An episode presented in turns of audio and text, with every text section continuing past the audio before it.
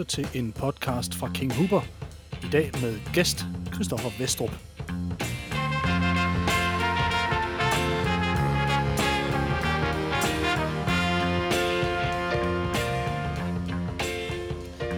Hvis du er fan af den nordamerikanske basketballliga NBA, så kender du sikkert TV2 Sports NBA podcast med Christoffer Vestrup og Peter Wang. Uge efter uge styrer de to kompetente herrer lytteren gennem ugens kampe og historier fra ligaen, og samtidig leverer de et hav af stats, analyser og fortolkninger inden for spillet på og uden for banen. Der er en ret unik kemi mellem de to værter, og kvaliteten i arbejdet er tårnhøjt, så derfor er dette et NBA Brokeback Mountain telt, man bare gerne vil med ind i. Og i dag så har vi besøg her i podcasten af ham, der normalt holder styr på løjerne i sin egen velbesøgte podcast, og det er en god dag for både Taco Bell og Dion Waiters fylder år i dag. Og i den anledning vil jeg sige velkommen til dig, Christoffer Vestrup. Mange tak skal du have, Stefan. Det er dejligt at være med. Ja, og, og, og du kan godt høre, at jeg står lidt på skuldrene af dig i forhold til min intro. Vi kommer lidt rundt om dig, Christoffer, den næste øh, time her, eller hvor meget det nu kommer til at tage. Men jeg tænker faktisk, om ikke lige du kan fortælle lidt om, hvordan du egentlig blev hyret ind i starten. Og hvis ikke jeg tager meget fejl, så er det tilbage i 2008 på DK4. Er det rigtigt? Øh, ja, det er, det er lidt senere. Det er der, hvor min øh, voksne interesse for NBA sådan rigtig starter. Men øh, ja, hvad, hvad år var det egentlig? Altså, det, det, det startede med, at DK4 Sport, der havde rettigheden til NBA dengang, det lå i, i Aarhus og øh, det søgte, de søgte en praktikant. Jeg tror, jeg tror, vi er fremme i foråret 2010, faktisk for at være helt ærligt. I 2008 begynder DK4 at dække NBA-ligaen. Jeg var desværre ikke med helt fra start, men, men, men der i foråret 2010, der læste jeg på universitetet, og på det tidspunkt øh, havde jeg et semester, hvor jeg ikke havde alt for meget undervisning, så jeg tænkte, det kunne jeg sagtens øh, få til at passe sammen det her, og søge et, øh, praktikant et job hos DK4 Sport. Så der var jeg et, øh, et, et halvt år, hvor jeg både var øh, praktikant og læste på universitetet, så det, jeg havde lidt travlt det halvår, men efter den her øh, praktik, hvor jeg fik lov til at beskæftige mig med den danske basketliga og selvfølgelig med NBA, så øh, tilbød de mig freelance arbejde, mens jeg stadig læste på universitetet. Jeg sad og øh, var med til at lave de kampe, de viste om søndagen, hvor jeg sad og afviklede NBA-indslag for sådan nogle store, jeg mener, de hedder Betacam-bånd, sådan nogle kæmpe store videobånd. Det er altså ikke ret lang tid ja. siden, men der sad jeg simpelthen og afviklede indslag fra. Og øh, da jeg så var færdig på universitetet i slutningen af 2011, afleverede mit speciale der, så tilbød de mig så et fuldtidsarbejde fra januar 2012, og der arbejdede jeg så fuldtid med NBA og Basketligaen fra 2012 til 2015, hvorfra at øh, TV2 Sport så opstod og købte rettighederne, og et par måneder efter, at kanalen øh, gik i luften, eller at øh, sæsonen der 2014-15 var spillet, der fulgte jeg så med. NBA-rettigheden kan man godt sige, arbejder i dag i Odense for TV2 Sport. Ja, det er jo det. Og, og, og hvad var din arbejds sådan, øh, beskrivelse fra start, Christoffer, hos, hos DK4? Var, var der mere end NBA til dig?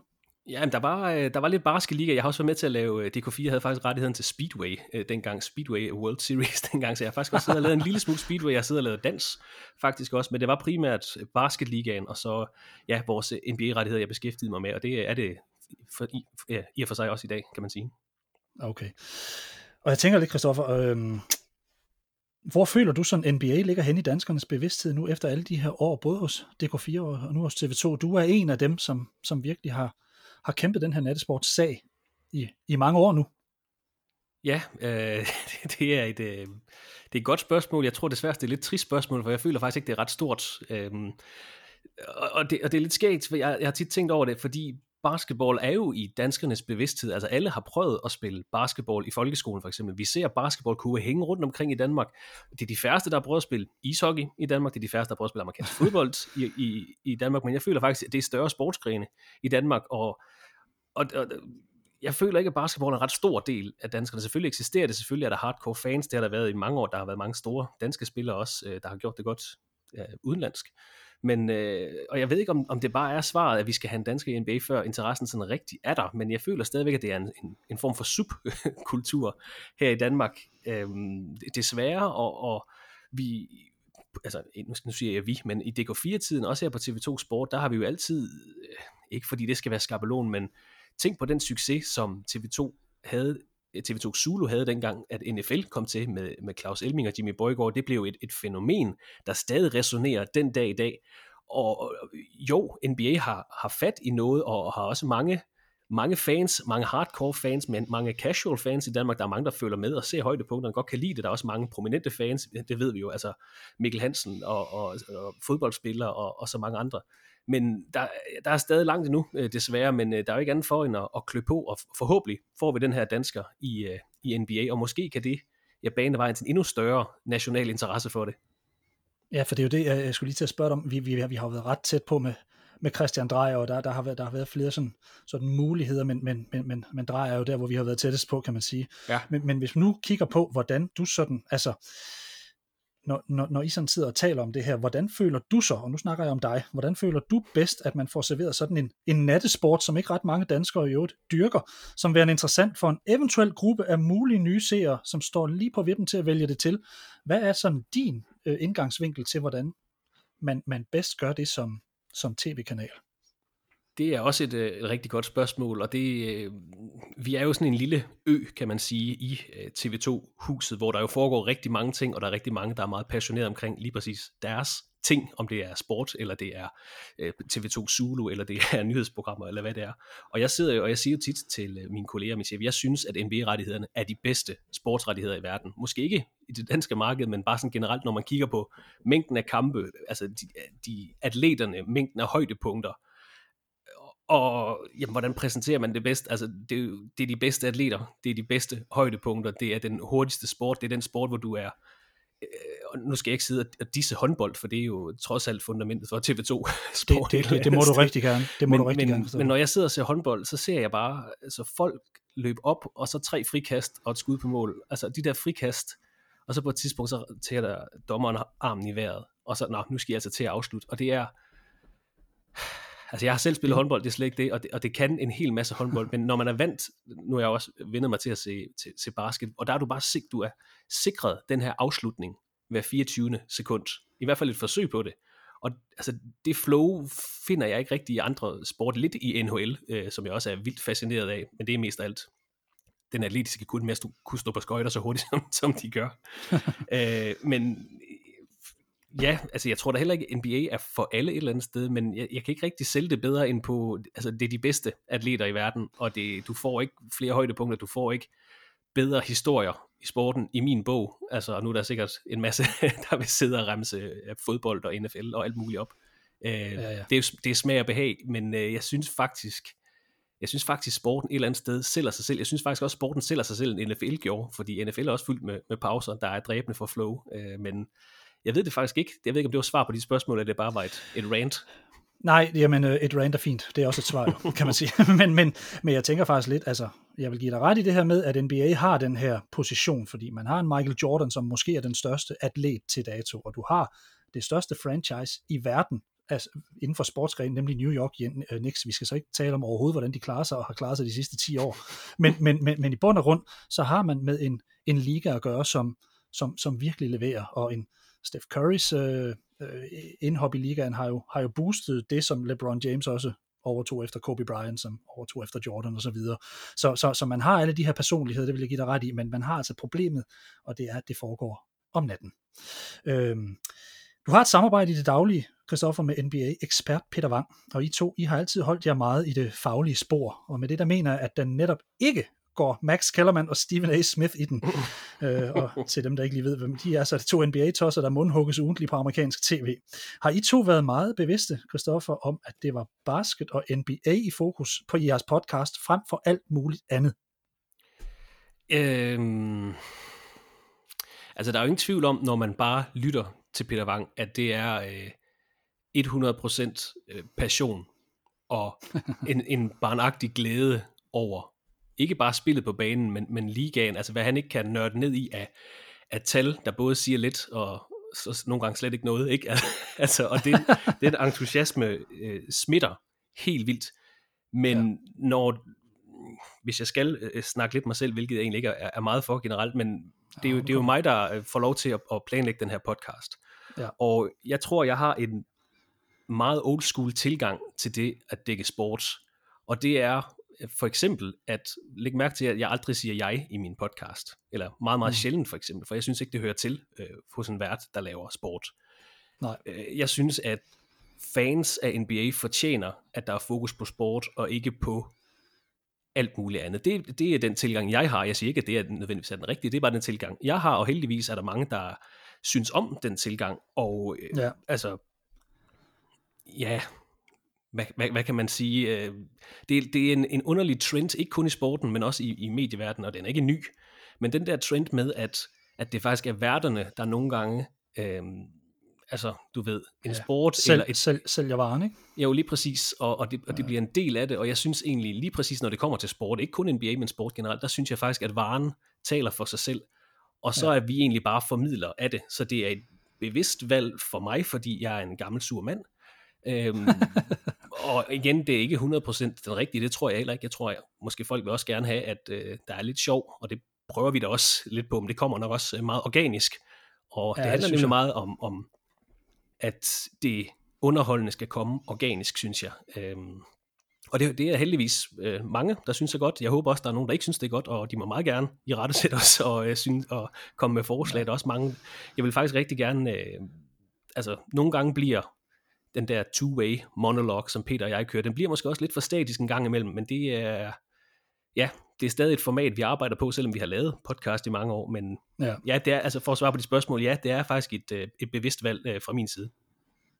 Og øh, du skal vide, at jeg kan lide det. Øh, jeg synes, at sport faktisk er rigtig, rigtig vigtigt for vores samfund, og jeg synes i bund og grund, at, at, at, at, at sporten taler fint for sig selv, og især med NBA, det er simpelthen så, øh, altså for mit vedkommende er det, er det rigtig, rigtig rart at høre jeres podcast, og når jeg kigger på sociale medier, kigger når I lægger det ud, så får I, så får I generelt rigtig, rigtig meget ros. Og jeg har faktisk engang fortalt Peter, at jeres podcast var for mig, som at få en pakke oksekød næsten uden fedt i. Den rene og gode vare.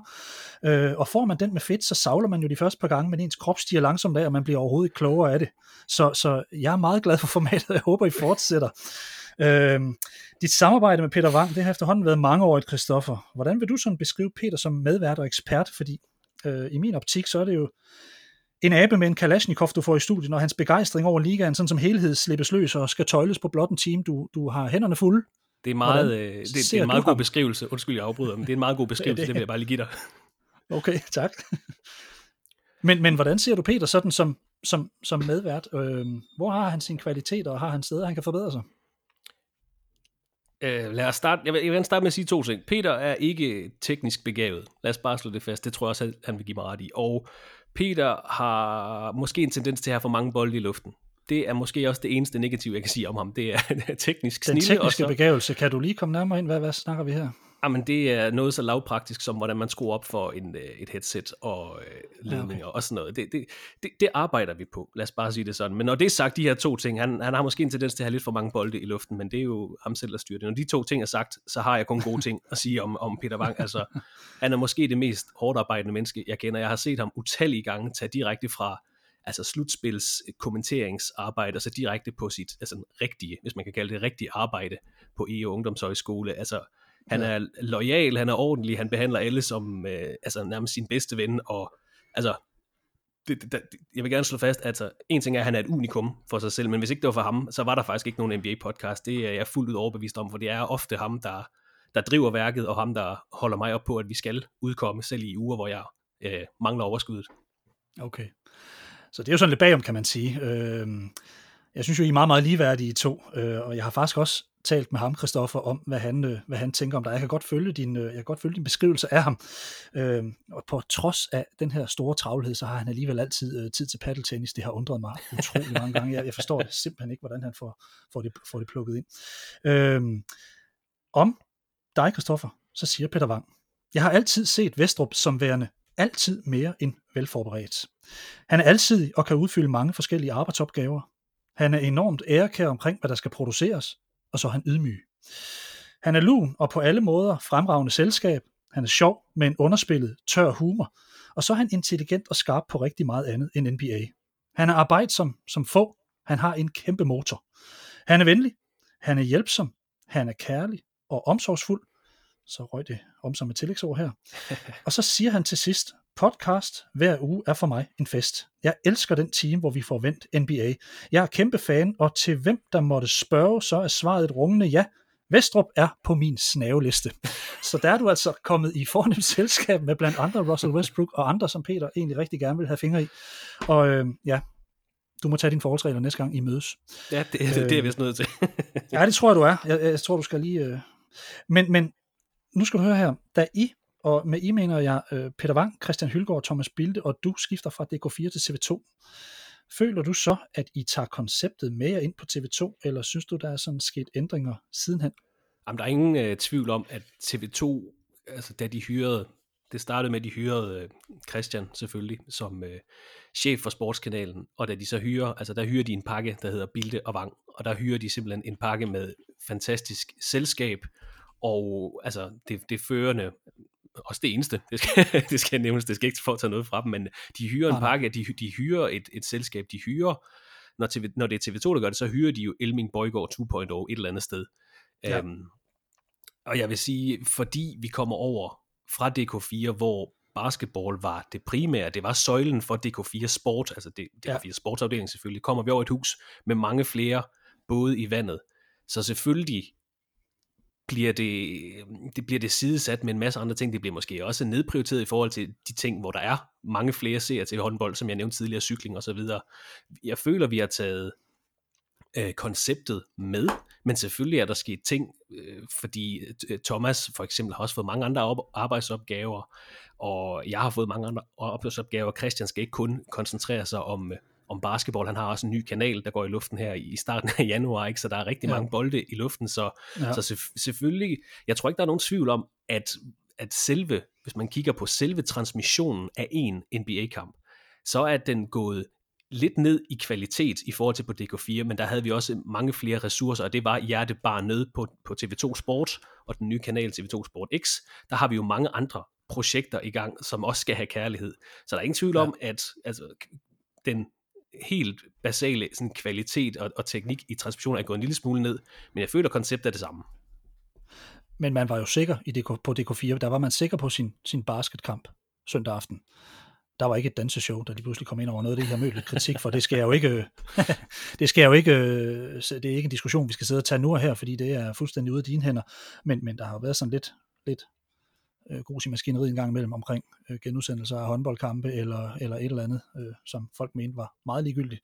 Så, og så bliver jeres, jeres øh, hovedkamp egentlig lige pludselig flyttet over på, på en, en, en, en yderligere betalingskanal, kan man sige. Øh, og men, jo, men, det, men, men der var man jo på DK4. Ja, ja, ja lige, lige præcis på DK4, der vidste vi, at ja. hver søndag aften klokken 7, det var, nu er det ja. ikke for at, at bare skubbe, skubbe bolden videre, men NBA har faktisk også lavet deres program om, altså der ligger ikke længere faste kampe klokken 7 søndag aften, som der gjorde, dengang det var på DK4, så det er også, det, det er også NBA, men nej, og det er, det er, det, for at sige livet, det er skide frustrerende, når at man har NBA som, øh, som sit hjertebarn, Ja. Og, og altså nu i de her moderne streaming-tider, så, så er det jo ikke, det er jo ikke et nederlag for os, at vi bliver vist på TV2 Play, på ingen måde. Nej, fordi alting er, jo, alting er jo streaming nu, og nu kommer der en ny sportskanal. Men øh, ja. øh, altså når man kommer, og altså ens hjerte bløder for den her NBA-dækning, som altså, den gør for Thomas, for Peter, for jeg, også for Christian selvfølgelig, selvom han har mange andre bolde i luften. Altså så kan det ja. da ondt at se, at, øh, at der bare er flere seere i håndbold og cykling, og badminton og tennis. Og... Ja, for det, er vel, for det er vel baggrunden for valget, når man pludselig fra en eller anden øh, møbelring kop i et eller andet sted i ja. Norden her, øh, sender en, en, en, en kvindehåndboldkamp en aften, mens man tænker, åh, jeg gad godt at se Antetokounmpo lige nu i stedet for det her. Ja. Jamen det, øh, og man det, ikke har TV2, altså, så, så, så er det simpelthen et valg jo, fordi der er flere seere. Fuld, fuldstændig. Sådan er det bare. Så, det, er ikke, det er ikke tilfældigt. Og så er det jo matematik. Øh, ja. ja, lige præcis. Det er ikke tilfældigt, øh, det der foregår. Desværre. Og, Nej. Øh, det er desværre, desværre. En, en kamp lidt op ad bakke for os, der, der, der laver det. Og, altså, nej, jeg ved ikke, om vi skal sidde og undskylde. Det er desværre bare sådan, at tingene er her i Danmark. Altså, vi er et lille land, og du kan ikke rigtig, du kan ikke rigtig kæmpe med håndbold og fodbold og cykling i det her land, altså endnu. Men altså, sådan er det altså bare, desværre. Nej. Så efter alle de her år, tænker du egentlig, at øh, tænker du egentlig, at vi rykker med det her NBA, eller tænker du, der kommer et boost? Tænker du, der er et eller andet, der kan hjælpe på det, eller noget, der ligesom kan, der, der kan lette i forhold til at få det her udbredt og, og få flere til at, at kaste noget kærlighed på sporten? Den ja, altså amerikanske ud, sport. Ja, altså udover at den der spiller i NBA, altså når, når det er sagt, altså jeg ved ikke, hvor mange spillere vi har i NHL, har vi syv, otte, ni stykker eller sådan noget, har haft, vi har haft sådan en, et, par, et par håndfulde i et ti nu, dem hører man jo nærmest heller ikke noget om, så jeg ved faktisk heller ikke, hvor meget det vil rykke, hvis jeg skal være helt ærlig. Ej, de, kom, det de kommer det, lige kort i sportsnyhederne, når de vinder Stanley Cup, ikke? Så, så man med et lille klip. ja, det var, også, det var så også uh, rimelig vildt, men det er jo sådan noget helt andet. Det må man sige. Øhm, så, så, men, men selvfølgelig ville det da hjælpe, at, at vi havde Anders Andersen, der spillede øh, for Phoenix Suns, og vi hver dag kunne sige, sådan her spillede Anders Andersen her i nat. Altså selvfølgelig ville det gøre noget, selvfølgelig ville, ja. at, at man kunne besøge hans øh, familie i Tønder, eller hvor han kommer fra, og, og sige, at han, øh, her er den kur, han trænede på. Selvfølgelig ville det kunne ja. gøre noget, men jeg ved ikke, om det ville rykke det helt store, for at være helt ærlig, og det er ikke for at være øh, pessimist, som jeg jo trods alt er lidt af natur, men jeg ved, jeg ved faktisk ikke, om vi rykker noget. Det håber jeg, at vi gør. Altså, det er også, øh, altså, hver gang jeg har en, en, en uge, hvor jeg tænker, at podcasten, eller de sociale medier, jeg står for, er en sur chance. Altså, der skal jeg bare minde mig selv om, at jeg håber bare, at, at der sidder en, eller to, eller fem, der får noget ud af det her, jeg sidder og laver, og bare, altså, at det bidrager til dækningen af, af den her sport. Altså, det kan give dem noget af det samme, som jeg selv oplevede, da jeg, jeg fik øjnene op for NBA. Altså, det, det er det, der motiverer mig et eller andet sted. Altså, og i det store perspektiv, der ved jeg ikke, hvor meget vi rykker, men altså, man skal også huske på nogle gange, at de små perspektiver også værd at tage med. Ja, lige præcis. Og så må man bare sige, at I er jo, I er jo pionerer på, på det her område. Der er jo ikke nogen, du har ikke nogen at stå på skuldrene af i forhold til at formidle NBA på dansk som sådan. Der er I jo faktisk de første i fire, der ligesom har øh, stået for, for alt det her. Men øh, hvis man kigger på din jobbeskrivelse på TV2 i dag, Christoffer, så laver du enten bare basket, er det ikke rigtigt?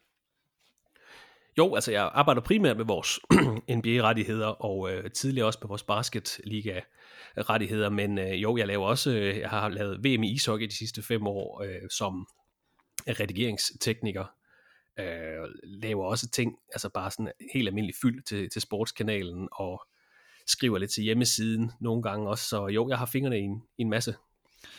Men når man er redigeringstekniker, er det så ikke også nemt at slå ned af og fortælle, at Peter Wang er en teknikspasser? jo, det kan der være er det, noget er, er, er, er, er det ikke lidt for let? jo, når man har de talenter. Det kan og jeg siger kun noget det her, fordi du selv instruerede mig lidt i noget med at skrue på et headset lige her, inden vi gik i gang. øh, men lad nu det ligge. Øh, holder du mest af at lave basket stadig, Christoffer? Eller har du din kærlighed fordelt ud på, på noget andet også? Jeg Ej. hører lidt om NHL også. Ja, men det, det er egentlig bare, altså det, det er ren sådan barnagtig fascination, for jeg er faktisk, for at sige det sådan lidt firkantet, jeg har, jeg har set rigtig meget øh, europæisk fodbold før i tiden, men det, jeg er simpelthen vokset fra det. Jeg kan, ikke, jeg kan simpelthen ikke blive fascineret af det længere. Jeg, det, det, er, det er done for mig, men jeg kan, men jeg kan se en NHL-kamp, og der, jeg kan simpelthen ikke andet end at blive fascineret af den fart og den teknik, de der voksne mænd har på skøjter. Altså en, de der, hvad hedder han, Philip Forsberg og, og Conor McDavid, de der spillere, som bare er, altså ja. som er for, for de folk, der ikke lige kender til altså de er messier, eller Cristiano Ronaldo på is. Ja. Og selvom ja. der står en mand lige foran dem, hvis job er at takle ham så hårdt den kan, og ikke gøre ham ukampdygtig, men simpelthen, det er deres job at smadre ham, så kan de snøre ham, og alligevel ikke, altså jeg er så fascineret af den fart, og den atletiske kunde, de er. Men nej, det er stadig, altså, det, det er stadig NBA, der driver mig. Det er der ingen tvivl om. Ja. Okay. Kristoffer, nu lukker vi lige øh, NBA podcast-bogen sammen et øjeblik uh, ja. omkring din NBA podcast og åbner en ny vedrørende som dig. Og hvor tidligt i dit liv du egentlig får øje på NBA som liga, og hvad er sådan din første adgang til at se noget derfra? Det er faktisk ret svært at, at pinde pinpointe. Jeg har selv, jeg sad og tænkte lidt over det her tidligere i dag. Sådan, jeg, jeg, har faktisk, jeg kan faktisk ikke pinpointe det helt nøjagtigt. Jeg har ikke den der Nej. skabelsesberetning, som mange andre har. De kan huske, at de så det og det. Men jeg kan huske, at jeg, jeg har set NBA-finaler, ikke direkte forskudt selvfølgelig på, jeg mener, det var TVS, det hed dengang. Altså Preben Elkær sportskanal, eller hvad det var. Og jeg kan huske, Oh, det er rigtigt. Jeg vil, jeg vil ikke sidde og lade som om, at jeg kan huske OL i 92, for det kan jeg ikke, men jeg kan godt huske hypen, der var om et eller andet basketballhold for USA. I 96 kan jeg huske helt tydeligt, der var hype, og alle snakkede om Shaquille O'Neal. Og øh, det, jeg, tror, det, jeg tror, det startede, altså jo, apropos skabelsesberetning, det, det startede i skolegården, hvor jeg spillede basketball, for det synes jeg var sjovere sammen med Kasper og Torben fra min folkeskoleklasse. Og Torben ja. havde en, eller han havde op the til big, flere the, big, her, the Big Three. The Big Three, lige, lige præcis. Ja, ham. Det var det, Torben, der, han, havde, han havde et væld af de der Michael Jordan-kasketter. Og, ja ja, det, det er sådan en helt anden snak, det skal jeg ikke gå ind i nu, altså hvad det der Jordan Brand egentlig har gjort for sporten, det, det er noget helt andet. Og, ja, det er men, helt podcast værdigt. Ja, lige præcis, men jeg tror, det handler mere om, igen, jeg kan ikke rigtig præcis pinpointe, jeg kan huske, jeg har set de der finaler med Chicago Bulls op gennem 90'erne, for skudt over sommeren på den der, obskure sportskanal, vi havde. Men, men basketball har altid været i min bevidsthed et eller andet sted. Jeg gik også til basket, da jeg kom lidt op i årene. Jeg fik min far til at bestille. Jeg kan simpelthen, jeg kan simpelthen ikke kunne huske, hvad det hed. Jeg tror, det hedder XXL Basketball. Det var sådan et magasin, man kunne få med posten. Jeg havde altså basketplakater på min, min væg derhjemme. Og så, du ved, så kommer man op i... Øh, efterskole og, og gymnasieårene, så forsvinder basket faktisk sådan lidt fra mit liv, men da jeg gik i folkeskolen og sådan noget, der var jeg meget bevidst om NBA, men det var umuligt at følge med i noget som helst. Og så, så kom der egentlig den der pause ind til, at, at DK4 så begyndte at dække NBA der i 2008, hvor min interesse blomstrede op igen. Så jeg må indrømme, jeg er egentlig ikke så hardcore fan, som jeg nogle gange får det til at lyde, for der har været nogle store pauser imellem, hvor jeg er gået glip af en masse, men ja, øh, langt svar og ikke rigtigt et svar alligevel, men jeg er faktisk svært ved at pinde på et præcis, hvornår det starter, men ja, NBA og basketball var i min bevidsthed allerede fra en, en meget ung alder. Ja. Jeg erindrer personligt noget med at sætte en parabol op selv i øh, gymnasietiden eller sådan et eller andet. Jeg tror, det er der omkring. Og så, og så er der faktisk nogle Chicago Utah Jazz finaler, som jeg sådan erindrer svagt også. Så ja. lige omkring det samme sådan tidspunkt, men øh, nu er jeg så lige jeg er lige 10 år ældre end dig, så, så, så på den måde kan man sige, at jeg, jeg har lige haft et lille forspring, men jeg synes, det var svært. Jeg synes, det var svært at få adgang til det, og der var, der var jo ikke rigtig noget nogen steder, noget decideret net, jeg lige kunne gå på og, og tjekke, så altså, adgangen i dag er også helt sublim, må man sige. Men, øh, det må man sige, ja. Ja, til gengæld er der så meget andet, der er gået ud med hvad, men, men, men sådan er det. øh, har du en decideret USA-fascination? Er det der, det kommer fra, alt det her? Det er der nok også øh, noget om, ja den har også altid været der gennem film, og altså første gang jeg tog ud at rejse øh, alene, var også øh, til USA, så jo, den er der nok også øh, helt sikkert, især, ja, især igennem film, tror jeg. Ja. Ja, men jeg vil godt lige en anden vej først. Vi kommer til det med film. Øhm, okay. Du vil overtage værtsrollen her. Jeg kan godt mærke, du øh, det, det, det river i dig. Men det er fordi, jeg fra pålidelige kilder ved, at du også har en, en forholdsvis fornuftig interesse for wrestling. Hvem holder du øh, mest af? Altså wrestling eller NBA? Jeg snakker wrestling nu, Christoffer. Altså, hvilken wrestler? Ja. De har vel ikke holdt? Oh, altså, det nemme svar vil være at sige The Undertaker, men det... Øh, ja, jeg tror, jeg, jeg, tror, jeg går med... Øh, ranglisterne. Ja, jeg, jeg tror, jeg går med... Øh, åh, oh, det er Mankind, måske. Nej, altså da jeg, var, da jeg var barn, der var Sting var den helt store wrestler, dengang jeg var barn. Sting og Goldberg fra WCW. Uh, så de er stadig højt på listen. Ja, uh, ja jeg, jeg, tror, jeg går med, jeg tror, jeg går med Sting. Det må være okay. favoritten. det, det er fremragende svar. det, havde jeg, det havde jeg overhovedet ikke regnet med, at jeg skulle, jeg skulle svare. Nej, men, men, men, men vi fortsætter lidt, fordi altså, der er jo lavet en top 10 på Bleacher Reports øh, omkring The Undertaker, som jo ligger nummer et, og så Sting nævner du, han er slet ikke i top 10, tror jeg faktisk, med mindre. At, Nej, men er det en WWE-liste, eller er det en alle mulige wrestler? Ja, det er en WWE-liste, ja. Jamen, så er det derfor. Ja, okay. Der er ikke noget i det. Nummer to, Rowdy Roddy Piper. Triple H, nummer tre, Bret Hart, nummer fire, Randy Savage, ham kender vi, og The Rock, nummer 6, Steve ja. Austin, 7, Bruno Sammartino, nummer 8, nummer 9, Shawn Michaels, og nummer 10, det var egentlig overrasket over, men jeg er heller ikke så godt inde i det her. Hulk Hogan, jeg havde jo troet, at han egentlig øh, lå højere op. Og så har, har jeg lige et hurtigt spørgsmål til dig. Hvor er Nature Boy Rick Flair i det her? Fordi ham kan jeg huske. Det var jo ja, en, men... rosin med øh, kridhvidt julemandshår. jeg har aldrig set ja. noget lignende. Jeg var jo helt bange for ham første gang, jeg, jeg så ham. Og, altså nu er det svært for nu er det svært at bevise, men jeg sidder faktisk med en Ric Flair t-shirt på, som vi optager den her øh, podcast, ja, okay. og det er ikke løgn. Er det rigtigt? Ikonisk, hvor han har sådan sit store hoved, og så uh, stående ja, Jeg kan, se, ja. jeg kan sende et billede af Ja, det må du meget, meget gerne. Det vil jeg meget, meget gerne se. Men Ric Flair, var jo en del af, Ric, Ric Flair var jo en del af, altså dengang, da wrestling foregik i territorier, og det er jo først, da Vince McMahon senior samler de her territorier under WWE, så det kan godt være, at Ric Flairs karriere faktisk var før, øh, altså han var også i WWE, han var også i WCW, det andet øh, forbund, der var. Men det kan godt ja. være, at Ric Flairs storhedstid faktisk foregik før WWE, og alle de her navne, du nævner, er jo alle sammen fra 2090 på ja, det ved jeg godt. Bruno, det ved jeg Bruno godt. San Martino, som var New York wrestler, og altså i... Han var vel ikke Hulk Hogan, han ikke? Øh, han var i begge, begge forbund, faktisk. Nej, okay. Men jeg tænker bare lidt, altså en, en, en fyr som Ric Flair, Ric Flair er jo, altså, jeg tænker bare det her navn, Nature Boy, det faldt jeg bare for, for det var, det var slet ikke så, det var slet ikke så canvas-klaskende, som jeg sådan lige øh, synes, de andre var. Så ham, ham, ham undrede mig over ikke var i top 10. Jamen det Men vil han også snart... være, hvis, hvis, hvis du bare ja, laver en, en liste over de 10 måske mest vigtige eller bedste wrestler, så vil Ric Flair også være der. Han vil måske faktisk være nummer et på mange lister. Ja, ja det er det. Så tænker jeg lidt, hvornår får vi vores første øh, fy for pyffer eller ubehageligt i NBA-podcasten? Øh, kan du kan du give Jamen, for, for at det ikke skal være løgn, nu snakkede jeg om arbejdsopgaver her tidligere. Her sidste sæson, allerførste slutspilskamp, der, der skulle laves Brooklyn, nej, hvem var det? Orlando Magic Toronto Raptors. fik ja. jeg lov til at øh, kommentere, fordi Thomas Bilde øh, var ikke, øh, eller var ikke til, til lejlighed, og Jakob Prytz kunne heller ikke den dag. Så spurgte Christian Hylgaard, kunne du tænke dig at prøve at kommentere den? Ja, der var faktisk to slutspilskampe den dag. Og i den første kamp, der øh, kunne jeg simpelthen ikke lade være med at øh, komme med en, en wrestling-reference i den kamp. Og igen, det er meget nemt for mig at sidde og sige, men Peter kan huske det, hvis det er. Det, er, det var en reference til uh, Dwayne The Rock Johnsons uh, The People's Elbow, og uh, det skabte stor glæde for Peter, der ikke vidste, hvad det var selvfølgelig. Men uh, den, den har faktisk været i vores NBA-dækning, den første wrestling-reference. Ja, okay. Og Peter kan jo generere hype på stort set hvad som helst. Han behøver ikke at vide, hvad det er. Nej, lige præcis.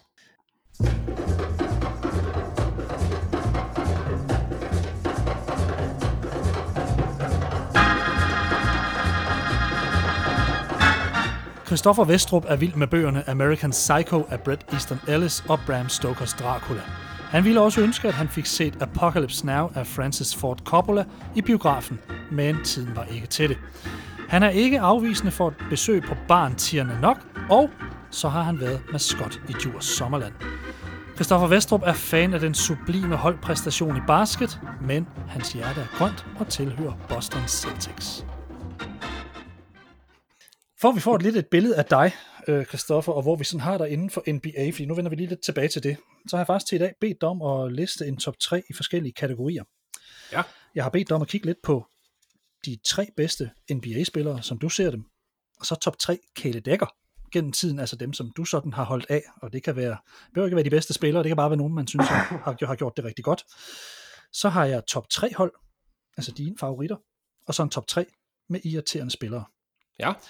Skal vi ikke lige starte med de der tre NBA-spillere? Der er jo lavet mange af de her lister øh, gennem årene, og der går en, en hovedløs, håbløs, øh, irriterende diskussion omkring LeBron og Michael Jordan generelt, øh, som vi jo slet ikke skal kaste os ud i. Det er, det er, det er nonsens. Men, men hvor ligger du, når du sådan snakker bedste NBA-spillere, og, og, og, og, og, og du kigger på din top 3? Jeg er jo nødt til at understrege, at øh, man er nødt til at være, selvfølgelig er man nødt til at være objektiv i det her, der. man er nødt til at anerkende nogle spillere, men jeg har valgt at gå lidt subjektiv til den her liste også, med de ja. top tre spillere nogensinde.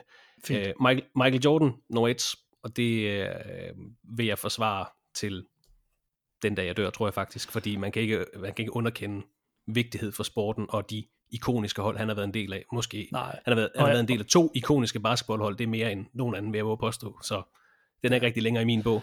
Nej, og så kan man sige, at, at, at Michael Jordan har så mange moments også, og så øh, vil jeg bare gerne lige afbryde dig, og så lige lave en lille reklame for den podcast, du stod bag for, er det et år eller halvandet siden, jeg ved ikke, hvor lang tid det faktisk er siden omkring Michael Jordan på TV2 Sport, den skulle man tage og gå ind og lytte til, hvis man vil have det fulde overblik. Det var et, det var et ordentligt øh, riv af en produktion, og Peter Wang siger, at den sad du rimelig tungt på. Så øh, den kan jeg varmt anbefale.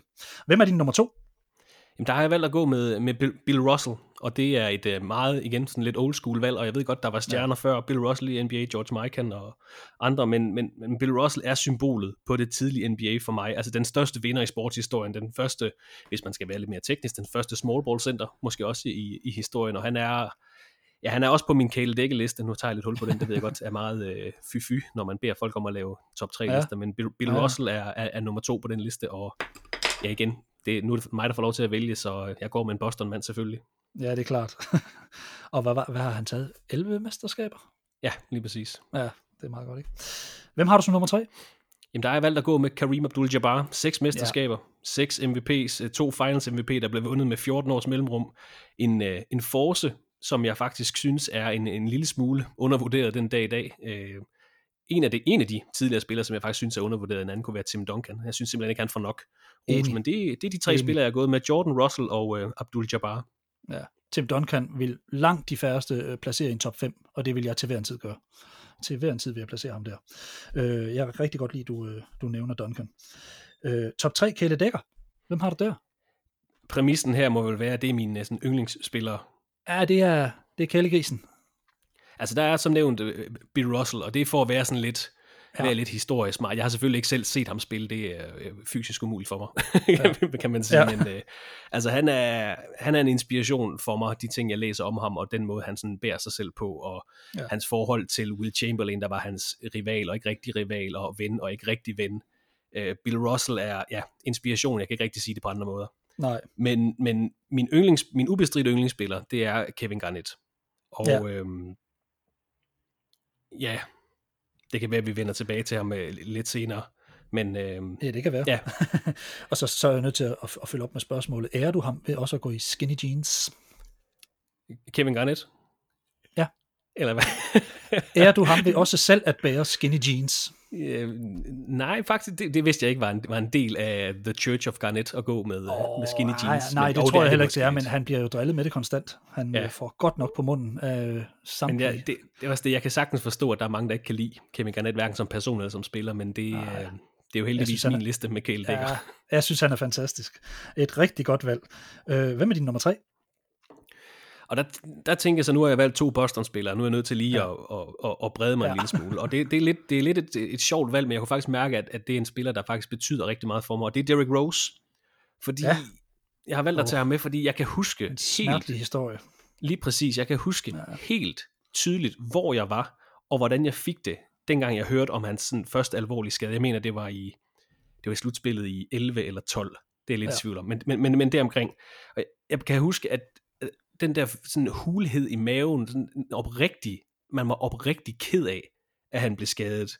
Og ja. det må betyde et eller andet sted, at Derrick Rose betyder noget for mig. Han har fået en plads på den her liste, og, og, og der, jeg kan også huske, hvis jeg, nu går jeg i, øh, hvad hedder det, i uh, nostalgihjørnet, eller hvad man kan sige det. Ja. Et par år efter, hvor uh, Adidas lancerer hans sko, der spiller de sådan en lille video til den her lancering, hvor Derrick Rose selv sidder. Og der begynder Derrick Rose at græde, da han ser den her video. Ja. Og det er begyndt faktisk også selv at få en lille tår i øjet. Ja. Og det betyder, altså, der ser vi, sådan, hvad sport kan gøre selv ved, ved, ved voksne mænd et eller andet sted. Altså, så Præcis. betyder det faktisk, at de her spillere har en plads i ens hjerte. Og jeg er ikke som sådan, jeg er, jeg er stor uh, Michael Jordan-fan, det er slet ikke tvivl om. Jeg er egentlig ikke som sådan Chicago Bulls-fan, så det er ikke, ikke noget med det at gøre, men Derrick Rose betyder noget for mig. Nu havde han også en game winner her den anden dag, og, jeg, og sidste år, da han spillede Minnesota Timberwolves, hvor han havde den her 50 points kamp, ja, den og også er helt, er helt kvæstet efter kampen. Jeg kan faktisk mærke, at han hans glæde fysisk påvirker mig, og hans smerte fysisk påvirker mig, og derfor må han være en kæle dække. Det er sådan et resonemang for at have ham med på den her liste. Ja. Jeg, håber, jeg håber, det giver mening. Ja, men det gør det. Han er måske en af de sådan, den, den sådan absolut mest tragiske NBA øh, historie, altså når vi sådan ser bort fra Lamar Odom og, og alle de her, sådan, hvor hele livet går i stykker, så kan man sige, her, her er der en karriere, en, en meget, meget øh, lovende karriere, som bliver skyllet helt ud med badvandet og aldrig nogensinde rigtig kom i gang. Det var virkelig, øh, det har været forfærdeligt at følge på mange måder, ja. og jeg kan sagtens følge dig i det. Top 3 hold, hvem, hvem har du der? Jeg, jeg har en mistanke om nummer 1. Ja, altså Boston Celtics, det er, det er mit ja. hold. Boston var den første by, jeg besøgte i, i USA, og det har bare været, ja, og så passer det jo meget godt med, at Kevin Garnett kom der til. Jeg, havde også, jeg, har, en, har stadigvæk en, en plakat med Kevin Garnett fra de der XXL-magasin, jeg snakkede om, hvor han spillede Aha. Minnesota Timberwolves. Jeg har altid været fan af Garnett, og da han så skifter til Boston, så er det jo bare brænde på bålet til, at uh, det er mit hold, Boston Celtics, og det er det stadigvæk. Fedt. Og øh, derefter, så er der et eller andet over San Antonio Spurs, som jeg simpelthen ikke kan, jeg kan, jeg kan ikke gå forbi det. Altså, jeg har, I den tid, jeg har fulgt med, har Spurs været relevante og har været en maskine, måske ikke den mest sympatiske maskine, måske ikke den maskine, der er nemmest at blive klog på, men altså, igen, Tim Duncan, Greg Popovich, og jeg, jeg har faktisk aldrig været den helt store Manu Ginobili-fan. Jeg synes, han var for, for wonky et eller andet sted. Men okay. det, der, det der system, San Antonio Spurs, det der med at være relevant i to årtier, prøv, altså det er fuldstændig vanvittigt at være et relevant hold i to årtier, når man tænker på, hvordan den, altså, de nordamerikanske ligaer er opbygget med. Altså alle går igennem den her det her økosystem, hvor man skal genopbygge gennem drafts og sådan noget. Det gør ja. Spurs bare, eller det har Spurs bare ikke gjort i to årtier. Nej. Så det, og jeg vil stadig sige, at altså, det mesterskab, de vinder i 2014, hvor de smadrer Miami Heats, ja. uh, LeBron James, Dwayne Wade, Chris Bosh, Ja, altså det er et af, de, et af de smukkeste basketøjeblikke, jeg har set for et hold, som ja. jo, som jeg, jeg havde godt øje til, og sådan noget, men, men altså, det var, det var den ultimative sejr, holdspillet over stjernerne, det som de leverede i 2014. Så Spurs er også på min liste her. Og så det sidste hold, har jo været et hold, der har defineret min tid på TV2 Sport, og en by, som jeg også holder rigtig meget af, har været et par gange, Golden State Warriors. Øhm, jeg synes, det har været fabelagtigt at følge det hold. Jeg ved godt, der er mange, der er trætte af, at de har været så gode, og de vinder for meget, og så kommer Kevin Durant og alt det der. Ja. Men at bygge et mesterskabshold i 2015 gennem draftet med spillere, der ikke er draftet øh, højere end nummer syv. Ja. Og de mest, nu tager vi lige Draymond Green ud af den her ligning, de mest sympatiske spillere, du kan forestille dig, Steph Curry, Clay Thompson, den mest sympatiske træner, Steve Kerr, altså, altså Ja. der er ikke andet at sige om. Altså det er, ja, dem holder jeg også øh, stadig lidt med. Det er lidt, en lidt en underlig sæson i år, men må ikke de kommer godt igen til næste år. Ja, vi må se. Der er i hvert fald et par spillere, der mangler i øjeblikket, kan man sige. I forhold til din, din lille Spurs-historie her, så vil jeg jo fortælle dig bare lige hurtigt, at et af de største huller, jeg har fået i maven, det var faktisk, da, da Ray Allen rammer han den sætter, træer. Han, Yes. han sætter den træer der. Øh, det, det, Der, det jeg er nødt til at gå i anekdo- anekdote i hjørnet. Jeg Ja, er af, at afbryder dig igen. Ja. Men i DK4-tiden, der var der sådan en, en tradition med, du ved, altså vi, vi lavede de der live-kampe, vi kom et par timer før, og så kørte vi lige manus igennem, så spiste vi noget mad, så gik Thomas og Peter ind i studiet, vi kørte lige indslag igennem, så de vidste, hvad de lagde op til. De afviklede kampen, så efter kampen, så gik vi altid lige ind i studiet sådan lige og sagde, åh, oh, det var en god kamp, og lad du mærke til Sachi Bakke, og hvad var det for en fan, og du, du, du, du. Den her kamp, hvor Ray Allen rammer den træer ja. i 2013-finalerne, må det være kamp 6, Ja. der gik jeg direkte hjem. Jeg gik ikke ind i studiet og snakkede med nogen som. Jeg gik direkte hjem, og jeg lå og kiggede op i loftet. Ja. Og jeg havde, det er igen den der sådan fysiske påvirkning, sport kan have på en. Ja. Jeg var så smadret over det, fordi jeg vidste, at nu ville Miami Heat vinde den her finale serie. Og det gjorde de så også. ja, det Og gjorde det. det, øh, så det, det er meget sjovt, at lige tager det op, men det, er- det er en Ja, af de og- vemmeligste reaktioner, jeg har haft. Ja, den ja men jeg jeg, jeg, jeg, jeg er helt enig, og, og jeg har haft det, altså, den har siddet i mig i mange år, øh, helt, helt forfærdeligt, øh, og er man LeBron James-fan, jamen så har man det jo lige modsat, så, så ser man jo, øh, så ser man jo hold blive reddet af, af gongongen lige, lige, lige hvad det angår. De tager mesterskabet bagefter, og senere laver han det samme nummer med, med Golden State Warriors, og det, der kan være lidt frustrerende nogle gange, hvis man sidder og holder med de andre hold end LeBrons hold, det er jo, at netop sådan LeBrons mesterskab vil blive husket langt mere måske, end de tre Warriors egentlig øh, lagde rundt omkring ham. Øh, Ja. det, det, det, det kan godt være lidt, lidt spøjs, men det kommer vi måske lige lidt tilbage til det her omkring med, hvordan, hvordan man... Øh, hvordan det er, man egentlig ser på basket øh, den dag i dag øh, i forhold til highlights og så videre. Men øh, godt, ud fra de her øh, valg, nej for pokker, vi skal da lige omkring de øh, tre irriterende spillere. Ja. Øh, Hvem har du jeg vil der? Lige starte, jeg vil lige starte med at slå fast, at den første her, jeg anerkender fuldt ud 100%, at han er en af de bedste spillere nogensinde. Jeg har ikke ret meget sådan at, at kritisere ham for sådan rent objektivt, men jeg kan ikke fordrage LeBron James. Nej. Jeg, jeg kan ikke. Jeg har ikke noget problem i at sidde og dække ham øh, subjektivt i vores podcast. Det skal jeg gøre. Og igen, jeg har ikke en finger at sætte på hans spil på banen. Han er en af de bedste nogensinde. Han er måske, altså, han er måske den bedste spiller i det 21. århundrede. Lad nu det ligge. Jeg kan ikke fordrage ham. Jeg har aldrig kunne fordrage ham. Jeg synes, han som person, hvis man ser bort, det man skal ikke se bort fra, jeg synes ikke, han har en skid format. Og han er, han er heldigvis et godt menneske. Og det er han. Han er en god familiefar, og han er god til rigtig mange ting. Han giver rigtig meget. Han er en fornøjelse for de fans, der er inde og se ham, fordi han giver også tilbage til dem og sådan noget. Han er faktisk en entertainer af Guds nåde. Han er charmerende, så det jeg kan ikke fordrage ham, fordi jeg har altid holdt med Boston, og jeg synes bare, han er tavlig. Og, og så er det derude, og nu øh, skal jeg nok få en masse røg, og folk vil, vil skrive til vores podcast og sige, at jeg ikke kan dække ham ordentligt. Det kan jeg faktisk godt, jeg har gjort det mange år. Ja, Men det har du da. Når det, når det så er sagt, så jeg, jeg kan simpelthen ikke snuppe ham. Kan du komme nærmere, hvad det er? Er det et eller andet specielt? Fordi som du siger, altså han, han har jo nogle af de samme kvaliteter som en Steph Curry, Klay Thompson, andre likable øh, spillere. God far, laver ingen skandaler. Øh, Nej, det gør han ikke. Ikke. parforhold, øh, øh, bruger sin øh, stemme politisk for de svage i samfundet og så videre. Øh. Kan du komme nærmere, hvad det sådan er? Kan du pinpointe sådan lidt ind i det?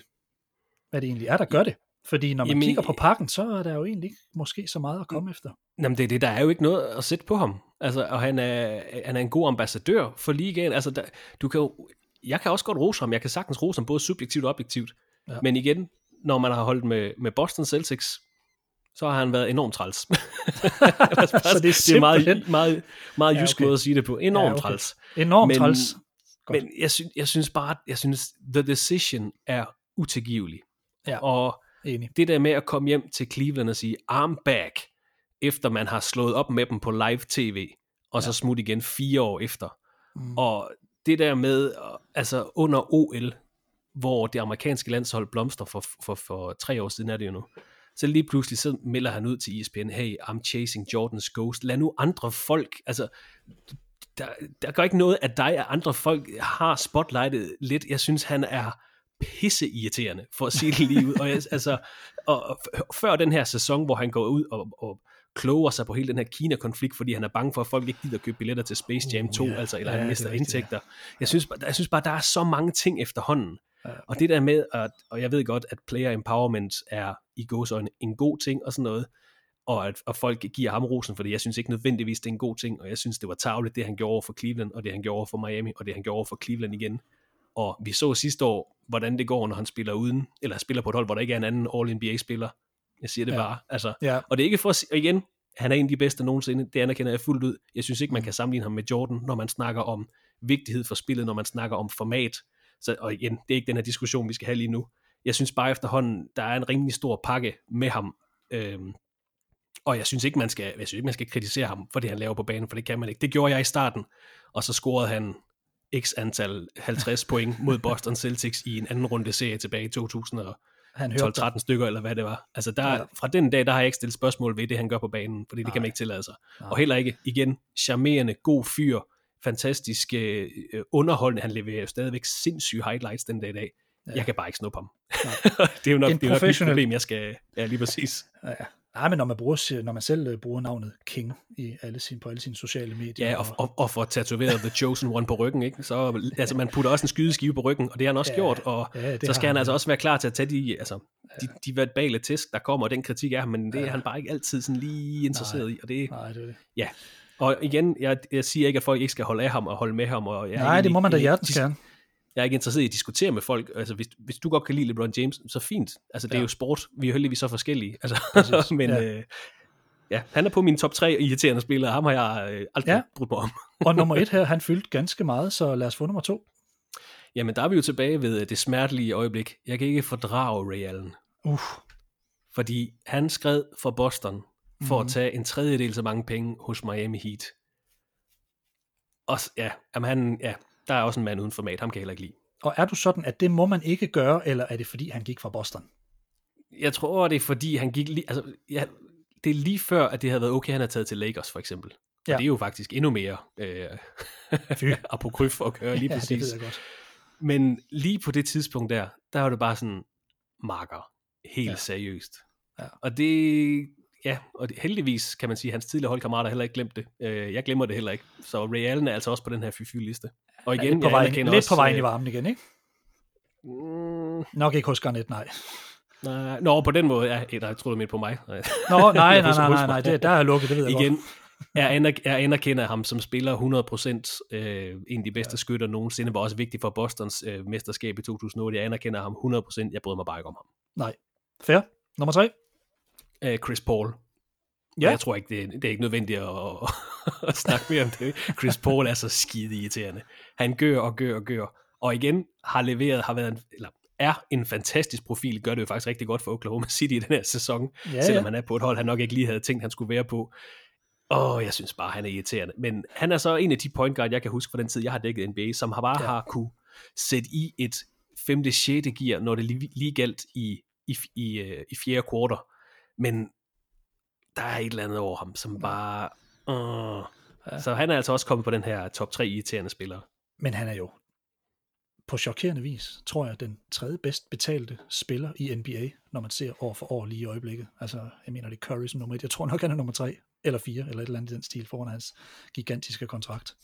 Øhm, rigtig fint. Hvor føler du egentlig sådan, øh, Christoffer, at, øhm, at dine værdier ligger omkring NBA-ligaen, når du sådan begynder at sidde og kigge ned over det her, med dine bedste spillere, din Kale Dækker, din tophold og så videre. Altså, hvad er det for nogle værdier, du egentlig værdsætter omkring den her liga, som du elsker så højt? Kan du samle, samle det lidt ud fra, hvad du lige har siddet og, og talt om? Mm, nu kommer jeg nok til at modsige mig selv lidt, men, men når, når jeg har valgt, jeg ikke har valgt, fordi det er jo noget, man ikke nødvendigvis, man vælger jo ikke nogle gange selv, hvem man forelsker sig i, men altså når det er lige blevet Kevin Garnett, så tror jeg, at det, ja, man kan jo ikke rigtig sige loyalitet, for han har jo også været hos en del klubber, men hmm, hvad kan man sige? Jeg kan huske et interview, jeg så med, med Kevin Garnett. Det er en af de ting, som jeg har set fra NBA, som jeg ikke kan glemme.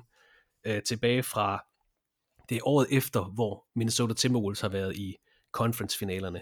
Jeg kan ikke huske, om det var i 3 eller 4. Deromkring. Mm.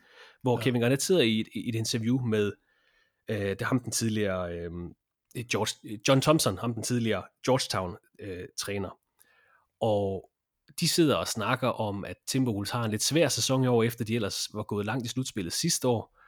Og han spørger bare sådan, Kevin, Kevin Garnett, Nå, men altså, du, du leverer jo, du har en statistisk bedre sæson sidste år, hvad er det, der driver dig? Og Kevin Garnett kigger på mig og siger, at jeg taber. Og så tager han sådan sin pegefinger op til kameraet, kigger i alle kameraer, og sådan lige, nu skal interviewet, det skal lige stoppe lidt, fordi han har lige brug for, for at sunde sig. Og så kommer man tilbage, og ham her, John Hollins, han siger sådan noget, eller, altså, ja, men igen, altså, du spiller jo lige så godt ligesom sidste år. Og så siger Kevin Garnett, han siger, nu, det er bare en par fraser, det, han siger sådan et eller andet med, at det her, det er ikke, prøv det er ikke tennis, det her. Det handler, det handler ikke om mig. Det handler om, det handler om os. Og, og, og man, kan kalde, man kan kalde det her, igen, jeg forstår godt, hvis folk ikke kan lide Kevin Garnett. Man kan kalde det her forseret, man kan kalde det her amerikansk, man kan kalde det, man kan kalde det, hvad man vil. Alle har ret til at mene, hvad man ved om, om spillere og hold. Men, men jeg kan ikke glemme, at jeg har set det her, og det resonerede virkelig, altså virkelig hos mig, det ja. der Kevin Garnett, som også har været en, som folk vil sige, sådan en fake tough guy, og altså har også taget en persona på sig, det er der ikke nogen tvivl om, han har men gjort. Det har, men det har altid handlet om holdet.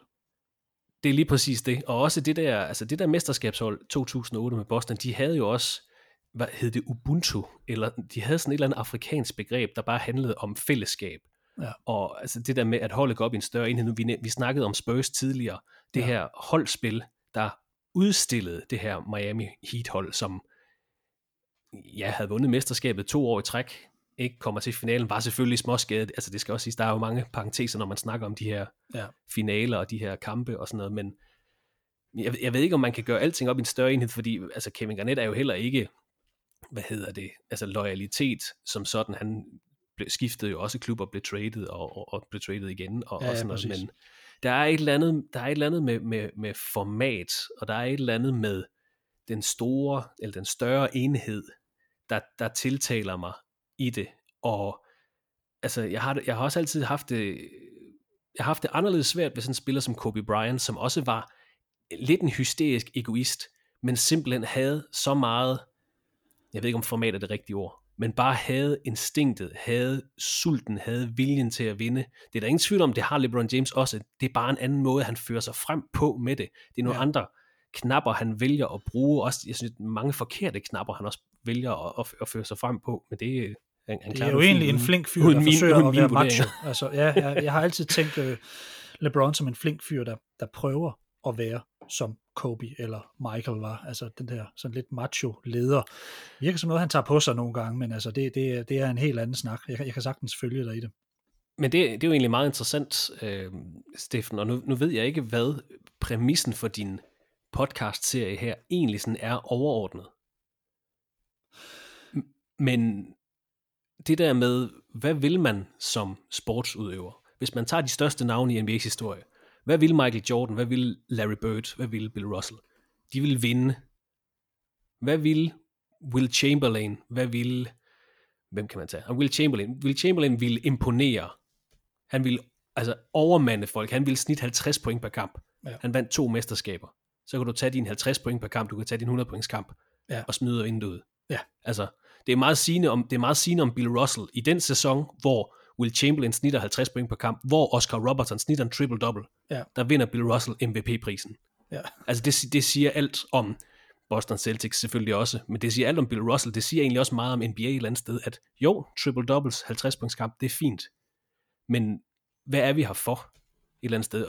Det er jo egentlig det er lidt skægt. Altså, Kobe Bryant, hvad vil han? Han vil vinde. Han vil slå modstanderen ihjel og vinde. Hvad ville Shaq? Shaq vil underholde. Ikke? Altså, det, det var Shaqs største problem, Shaquille O'Neal. Ja, det var det, ja. Fordi Sha- Shaquille O'Neal kunne have vundet. Hvis han havde den samme sult, som Kobe Bryant havde, der er ingen tvivl om, at Shaquille O'Neal også ville vinde, det er slet ikke det. Men det er jo ikke det primære.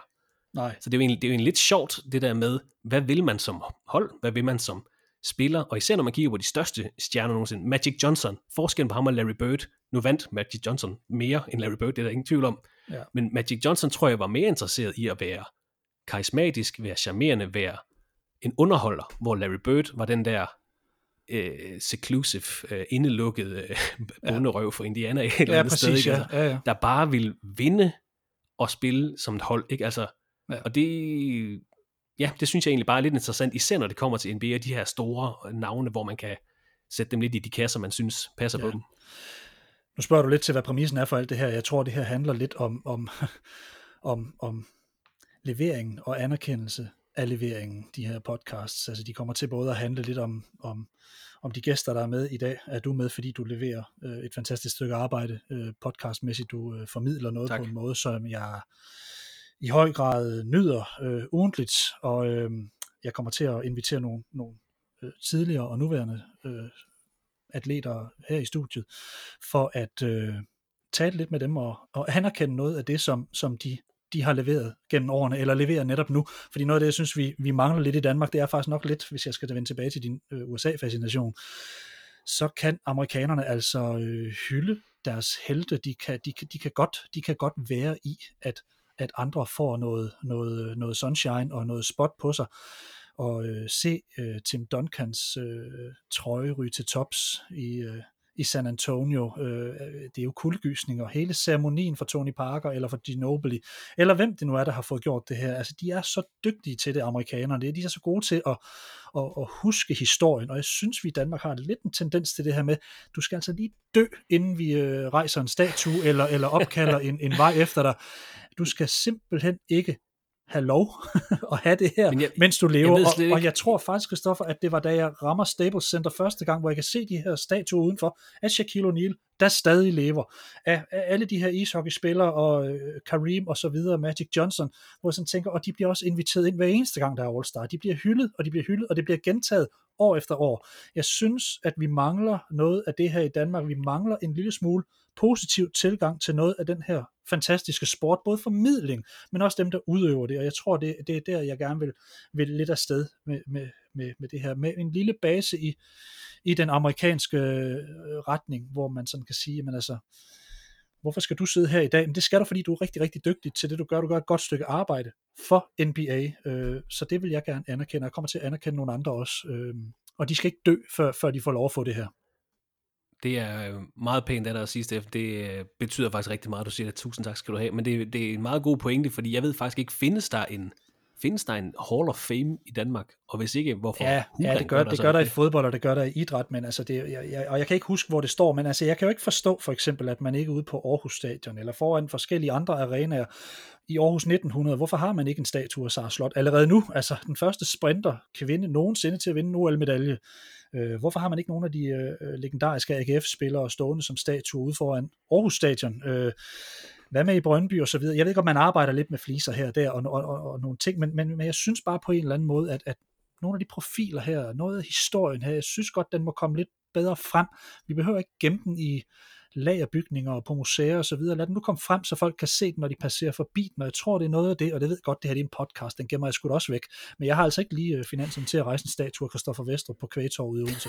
Jeg vil gerne, Christoffer, men, men, men, men, men forstå mig ret, altså små skridt og, og, og kulturændring, øh, det, det bliver det nok aldrig til i Danmark, men, men vi gør forsøget her, vi gør forsøget her på King Hooper, og det er, det er egentlig det, der sådan har været præmissen for det. Det er en meget god, øh, meget nobel tilgang til det. Det, øh, det skal du have. Men nu vil jeg gerne fortsætte. Og, og, Ja, ja værsgo. Og, og, ger- ja, tak, tak, Christoffer. Fordi, Christoffer, du kommer oprindeligt fra Trustrup. Er det ikke korrekt? Ja, jo, det En er øh, korrekt. by, der i dag rummer 839 indbyggere. Den ligger på Djursland 21 km øst for Ryumgård og 13 km sydvest for Grenå. Så ved alle, hvor vi er. Yes. Det ligger måske ikke i kortene fra start, at det kun er basket, der skal fylde dit liv, for du er også ind over håndbold. Vist som målmand, er det korrekt? Jo, det er, ja. det er rigtigt. Godt, okay, så snakker vi ikke mere om det. Undervejs i det her, der slår du og din storebror jer på basket, har jeg hørt, men da du skal vælge uddannelse, så er det engelsk og film på universitetet, du sætter kryds ved. Og jeg har den opfattelse, at man altid kan kende et, et menneske ud fra de film og serier, de vælger, og det er min påstand. Så derfor har jeg også til i dag, for selvfølgelig at udbrede kendskabet til dig som person, Christoffer, bedt dig om at lave en top 3 over de bedste film og tv-serier i din verden. Og sniger der sig en basketfilm med ind, så dunker jeg dig i hovedet og slutter podcasten omgående. Ja, det gør der ikke, kan jeg så godt sige. Så Tak det, for det. øh, det skal vi starte med filmene, fordi nu, nu, nu, nu, nu spidser jeg rigtig meget øre, fordi der har jeg også en lille passion her. Nu, ja. Nu er vi altså ude at finde ud af, hvem er Christoffer Vestrup som person. Jeg kan læse dig lige Jamen, efter jeg det har, her. ja, Jamen, jeg har valgt øh, tre film, som jeg nyder både som øh, underholdning, og også som sådan, altså semi-film-nørd, lad os bare kalde det det. The Godfather er nærmest sådan selvskrevet i min Ja. bog, så den er, den er på listen. Og så Ja. har jeg så valgt sådan to øh, lidt, lidt mørkere film, kan man godt sige. Altså The Shining, altså Ondskabens Hotel, Okay, øh, ja. de danske titler. Ja. Og så Silence of the Lambs, Ondskabens Øjne. Øh, så ikke, ikke fordi det skulle være ondskabstema, det er slet ikke det. Nej. Men det, det, det er tre film, jeg har set en del gange. Det er The- The Shining har jeg skrevet en- et par opgaver om på universitetet. Øh, Så den nyder jeg faktisk at se sådan, altså sådan teknisk og faktisk også sådan underholdningsmæssigt, for jeg synes, der er en helt unik stemning i den film. Øh, Men det er sådan de tre film, altså, jeg kunne nævne mange flere, men det er sådan de tre film, jeg føler sådan, jeg, ved, jeg håber ikke, de definerer mig på nogen måde, for der er rigtig meget sådan vold og ondskab i dem. Ja, det ved jeg godt. Men, det ved jeg øh, godt, men det behøver ikke at men, definere øh, en alligevel, men man, man har sådan nej. lidt en idé om. Hvad tænker du om øh, Stephen King film- filmatiseringer generelt? For The Shining er jo en af de få, der er lykkes. Så har vi måske Jo, en Misery, ikke, ikke vi har. ifølge, Ja, ikke ifølge Stephen King lykkedes den jo ikke. Han var jo ikke så øh, begejstret Nej, for det- The Shining-filmatiseringen. det Så lavede han sin egen miniserie, som øh, Ja. faldt lidt til jorden. Ja, det og der kommer sige. jo en, en Shining follow-up her i... Ja, der gør nemlig ikke, om så. den er kommet. Er det med Øh, Ewan McGregor? øh, lige, lige præcis. Og derfor vil jeg Åh, anbefale det alle, at de ikke Ja, nej. tager ind og ser den. Ja. Både fordi The Shining har ikke brug for en tur, og de har slet ikke brug for en tur med Ewan McGregor, som jeg nærer sådan et, øh, Ja. et, ikke et had, men sådan lidt en, hvad kan han egentlig, ud over Ja. ja. trainspotting øh, ting. I forhold Ja, til. det er jo det. Ja. Moulin Rouge, Star Wars har han ødelagt. Det er, Ja, det, det kan man sige. Det er ikke, ikke alene, det skal han alligevel have. Men, Nej, nej, øh, nej, han det er til det. Okay, en Stephen King-film, det var virkelig en, en, en stor overraskelse, der kom der. Så vil jeg meget, meget gerne øh, spørge dig til top 3 serier. Og her har du en kollega, der i høj grad regner med, at Peaky Blinders bliver nævnt, for så har han aktie i det, og forventer dermed uhemmet hyldest af en eller anden art. Det, det kan jeg lige så godt sige fra start. Ah, Peaky Blinders kunne godt have været med. Den er ikke med på min top 3 her, men det er altså også en, øh, en fremragende serie, især de første sæsoner, synes jeg. Godt. Fint. Hvad har du som nummer et? Altså, den bedste serie i historien i min bog, det er The Wire øhm, Ja. af David Simon. Ja, den er rigtig god. altså, øh, hvad hedder det? Drug trafficking, havnearbejde, pressen, øh, skolevæsenet i Baltimore. Fra, ja, jamen, altså, den er Det er fabelagtig. Ja. Fu- fuldstændig, og hvis man skal øh, trække en øh, forceret parallel over til øh, vores NBA-snak, så må jeg også sige, at den slutsekvens, The Wire, slutter med, spoilers for dem, der ikke har set den, Ja. det er det der med, at det hele går i ring, og det handler egentlig, jo, vi har mødt alle de her personer, men det handler om om byen, om økosystemet, lidt ligesom det handler om NBA et eller andet sted. Øh, det, var, det var måske lidt en forceret, det var en meget humanistisk tilgang til The Wire og NBA, kan man godt sige. Men The Wire altså, er øh, et hjertebarn og den bedste serie nogensinde. Okay. Jeg, har ikke, jeg har ikke fået set The West Wing endnu, men den har jeg også hørt skulle være deroppe af. Det har jeg også hørt, og jeg øh, har heller ikke set den. vi, er, vi er meget i samme båd, så kan jeg godt ja. høre. Mm. Nummer to. Der har jeg valgt at gå en uh, lidt lettere genre, og så siger jeg Seinfeld. Øhm, Okay, du går i sitcom. Som- Okay. Fantastisk, ja. Ja, det, øh, skulle, skulle det være øh, Nej, drama, nej, nej, nej, nej, drama? overhovedet ikke. Nej, bestemt ikke. Og Ja. jeg ved ikke om jeg ved ikke om uh, nye serier i dag vil sætte pris på Seinfeld. Uh, jeg synes stadig den holder, og jeg kan stadigvæk altså mor mig kosteligt over uh, Kramer, George ja. og, og dem alle sammen. Altså ja, Seinfeld har givet mig utrolig mange timers underholdning, og jeg har set den fra start til slut en, en, en, en 6-7 gange efterhånden, eller sådan noget, så den, Ja. ja. den er også på listen. Og, og, og det er helt det samme for mig. Fuldstændig det samme. Det er New York, det er Monks Coffee Shop, og, og så kører det ellers bare derudad. Så længe de Jeg har været i på Monks lejligheden... Coffee Shop, faktisk. Er det rigtigt? Ja, det har jeg faktisk. Nej. Ja. Og Jamen den altså- ser overhovedet ikke ligesom den ser ud til. Okay, er det rigtigt? Nej, nej, men det ved jeg godt. Det var jo, øh, det, snyd. ja, det var jo et sæt. Min, øh, min øh, lillebror har faktisk øh, været på øh, det, den rigtige Kramer-tur med, øh, med Kenny Kramer, Oh, sejt. og øh, tog faktisk en nummerplade tilbage til mig, hvor der stod Assman på. Og så ved du Åh. sikkert, hvad vi snakker om. Det er Ja, det er helt sikkert. proktologen, tror jeg nok. øh. fantastisk, fantastisk. Ja, men øh, og nummer tre? Øhm, ja, nu fik jeg ikke nævnt i min, øh, da, da du spurgte sådan om, hvornår basketball kom ind. Jeg er nødt til at kreditere min storebror også lidt, fordi Ja. øh, da vi fulgte de her OL-turneringer, det er især OL i 96, som vi sådan, altså, gjorde et virkelig indtryk. 92, der var jeg trods alt øh, lidt, lidt for ung, men i 96, hvor vi ser de her amerikanske stjerner til OL, Ja. der er min storebror og jeg går ud og, og, og lægger, en, lægger en stige mellem vores garage og vores leje hus, som stod ude i haven, og så satte, sådan, satte en stor regntønde op, hvor vi så spillede basket i. Så jeg, der, jeg har måske faktisk lidt en skabelseshistorie med basketball alligevel. Men ja. min storebror er en, en af de store grunde til, at, øh, at jeg også fulgte med i, i basket. Og en anden ting, min storebror implementerede i mit liv, ud over basketball, det er øh, nummer tre på den her top 3-serie. Og, og jeg ved ikke helt, om man kan kalde det en serie, men det er i hvert fald en seriel form, kan man godt kalde det. Monty Pythons Flying Circus ja, okay. har, været, har været hos ja. mig i mange år. Jeg havde en, en Monty Python fanklub i gymnasiet, også, hvor vi mødtes hver uge og, og så et afsnit. Øhm, så ja ja, jeg har gået med øh, to lette valg i den her øh, seriekategori. Jeg håber, det er okay. Ja, meget. And now for something completely different. Det lakker mod enden af dagens podcast, og Christoffer, du skal naturligvis have tak for din deltagelse. Men inden jeg lader dig slippe, så vil jeg berige lytterne med en lille kuriositet omkring her Vestrup. Jeg har til dato til gode at møde Christoffer Vestrup. Jeg har den seneste time tid og talt med en mand, jeg ikke aner, hvordan ser ud. Og det er så alligevel ikke helt rigtigt, for til All-Star Event i Los Angeles i 2018, der så jeg Christoffer Vestrups nakke. Han benede i høj fart efter Jakob Prytz, ligeledes fra TV2 Sport, på vej mod livsvigtige interviews med et kamera på nakken, med stjernerne backstage i Staples Center. Nakken den har siden brændt sig ind i min hukommelse, og det eneste, jeg har på Christoffer Vestrup, øh, for du er på alle måder en mand, der er off the grid i den visuelle medieverden, Christoffer, der vil jeg betragte dig som en blanding af The Stick fra Top Gear og Kaiser Sose fra filmen The Usual Suspects. Og fra den Ej, auditive verden, hvad siger du? Det er, Kaiser Sose-referencen er jeg meget glad for, den skal du have tak for. Ja, det, det er selvfølgelig. Og fra den auditive verden, der, der, der er du Daft Punk for mig. Øh, evigt incognito og umulig at google. Og øh, så bliver jeg nødt til at spørge dig, får vi aldrig din vidunderlige faglighed og evne til formidling at se på skærmen? Du har kommenteret på skærmen, men kommer du aldrig til at sidde som vært? Højst sandsynligt ikke, nej. Det, jeg tror ikke, at øh, uh, TV2 eller jeg selv er interesseret i at byde folk det. Så. på. Men nu skal du høre, Christoffer, at være king incognito, sådan helt LeBron James-agtigt sagt her, det har også sin pris, for øh, her ved siden af mig, der står faktisk tre specialøl, og der ligger en særligt til lejligheden designet t-shirt i sort med skriften Tacos, Burritos, Enchiladas and Nachos, og selvfølgelig en King Hooper t-shirt. Desværre, Christoffer Vestrup, din sky side forhindrer dig lige nu i ekstatisk jubel over lækre produkter herfra, og du må få dem ved lejlighed. Tak fordi du ville være med, Christoffer, og tak fordi du lyttede med derhjemme. Vi er snart tilbage med flere podcasts. Tak, Christoffer. Selv tak.